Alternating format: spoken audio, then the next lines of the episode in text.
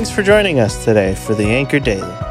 We are reading through the books of Acts, learning about the early church and the unstoppable power of the gospel. Listen close as we dive deep into Luke's and Paul's accounts.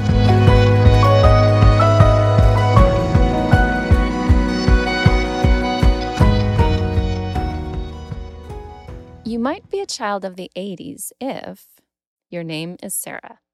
In fact, in Mrs. Stuckey's sixth grade class, I was one of three Sarahs.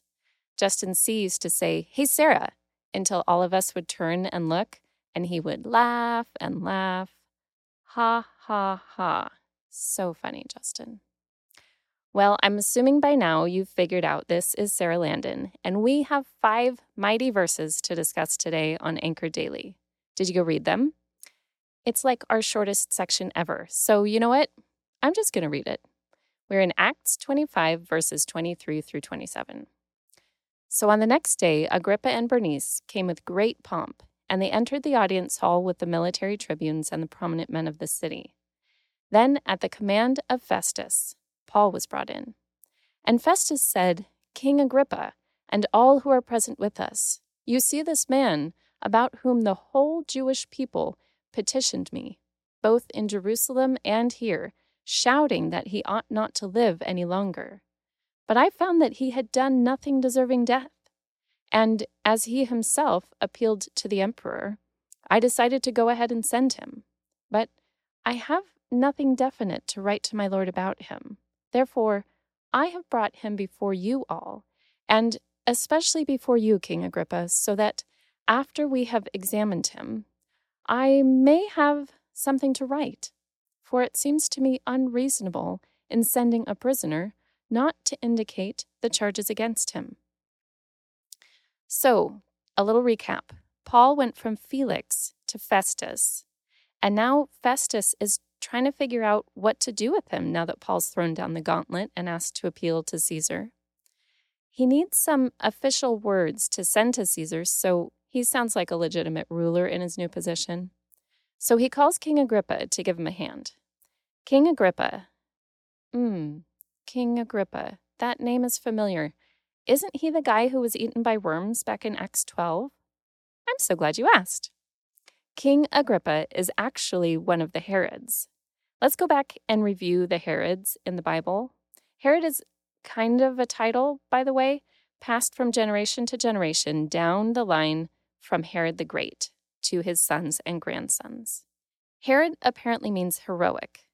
They were rulers over a portion of the Roman Empire who identified as being Jewish but didn't actually practice Judaism.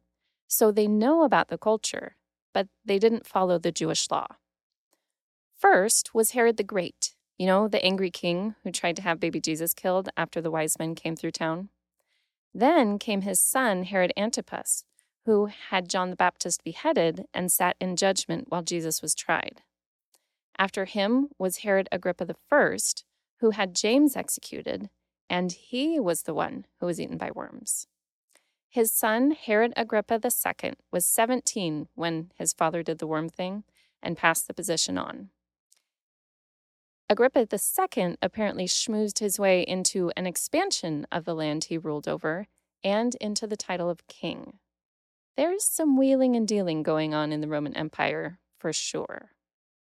So Agrippa makes his stylish entrance with Bernice on his arm. You know Bernice. Well, actually, maybe you don't, but Agrippa definitely did. She had been married to Herod Antipas, his uncle. And guess what? She was also now married to her brother, Agrippa. Yep. Ew. That's just not right, people.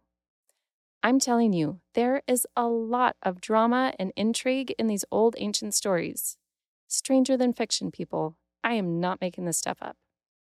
So now you won't be confused about which Agrippa we're dealing with. It's the second one. You may, however, still be confused about the whole Sarah thing. Did you know that there's another Sarah Landon who goes to Bethel and has led women's Bible study and who's also involved with drama at her kids' schools, which also happen to be my kids' schools. She's my sister in law. It's never confusing at all. I hope you note the sarcasm in my voice. We're married to brothers, and we're children of the 80s. So, join us tomorrow as you get to hear what plays out as the scene is set in our high drama with Paul before another ruler of the Roman Empire. Stay anchored, friends.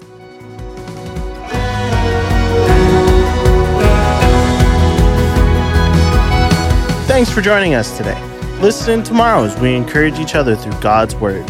If you haven't already subscribed, please do so because we would love to continue to grow with you. We'd also like a chance to connect further with you. If you go to bethel.ch, you can find all sorts of ways to serve, worship, and learn together.